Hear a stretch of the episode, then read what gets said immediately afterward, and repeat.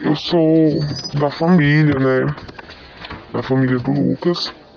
É, vim aqui me pronunciar porque está acontecendo fatos sobre a minha família. Venho primeiramente pedir desculpa à família, né, da, da vítima, que né, eu sinto muito por ela, peço perdão.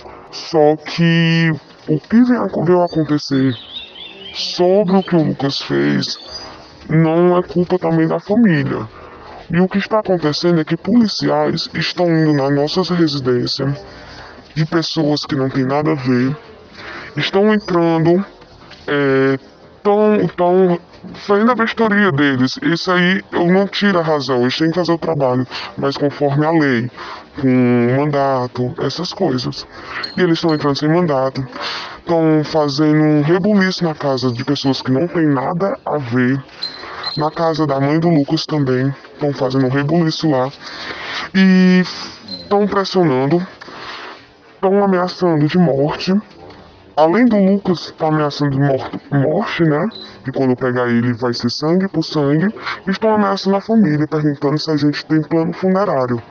Estão é, pegando celulares, estão pegando documentos é, de outra família, sem ser nem da nossa família, são de outras famílias.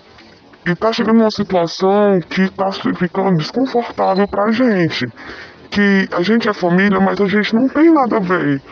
A gente não tem culpa pelo erro e pelo fato que aconteceu.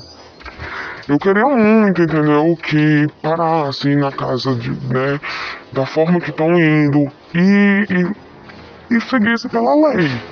Porque a gente vai colaborar, mas com dentro da lei, não da forma que eles estão reagindo. Pelo, pela ameaças, por torturas, é, pegando documentos, pegando é, celulares, sigilo da gente, seguindo a gente 24 horas.